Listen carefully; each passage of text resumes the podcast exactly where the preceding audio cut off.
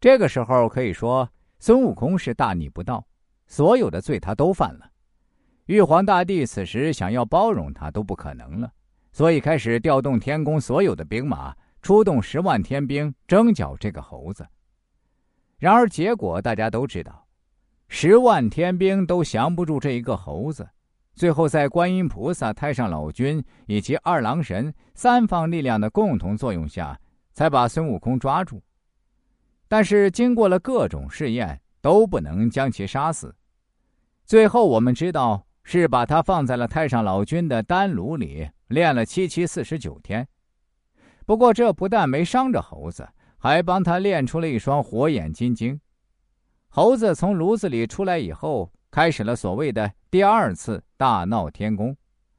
雷公电母、四大天王、9曜神君以及28星宿全部上阵与孙悟空正面交锋，依然是拿不住这个猴子。最后在万般无奈之下，玉皇大帝从西天搬来如来佛祖，佛祖一巴掌把孙悟空压在了五行山下。我们说如来佛的这一巴掌太给力了，他这一巴掌整整还了天宫500年的清净。一颗不安的心，一颗躁动的心，一颗狂妄的心，究竟应该怎么样平复？这就是《西游记》提供给我们思考的一个哲学与人生命题。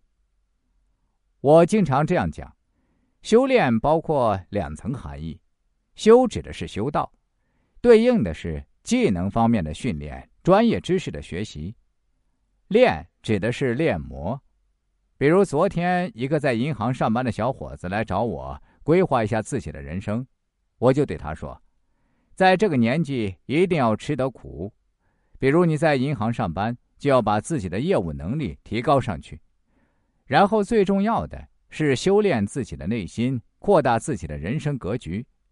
当然我在这里也没法详细论述我给这个小伙子做人生规划的全过程，这其中我结合了一些易经传统文化知识，分析了他的性格以及未来发展的潜力，以及如何处理婚姻和事业、健康方面的问题。他看完后非常满意，还推荐了自己一个同事也来看看。他同事看完后也相当满意。我们接下来继续讲述《西游记》。其实魔在古代印度梵文中有一个意思，就是心理障碍，阻碍人发展的灰色的心理疾病。孙悟空随着自己专业技能的不断提升，自己的魔性越来越重，终于由原来威风凛凛的美猴王堕落成为一个不可一世的妖魔。所以如来佛这一巴掌并不是镇压英雄，而是叫扶道降魔。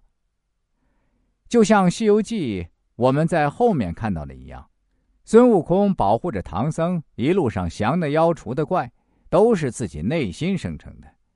我们会在以后的篇幅中逐渐给读者讲解心魔这个概念。现在需要所有的听众朋友明白一个道理，我们在《西游记》这部文学作品的欣赏过程中，许多人都带上了一种主观的情感色彩。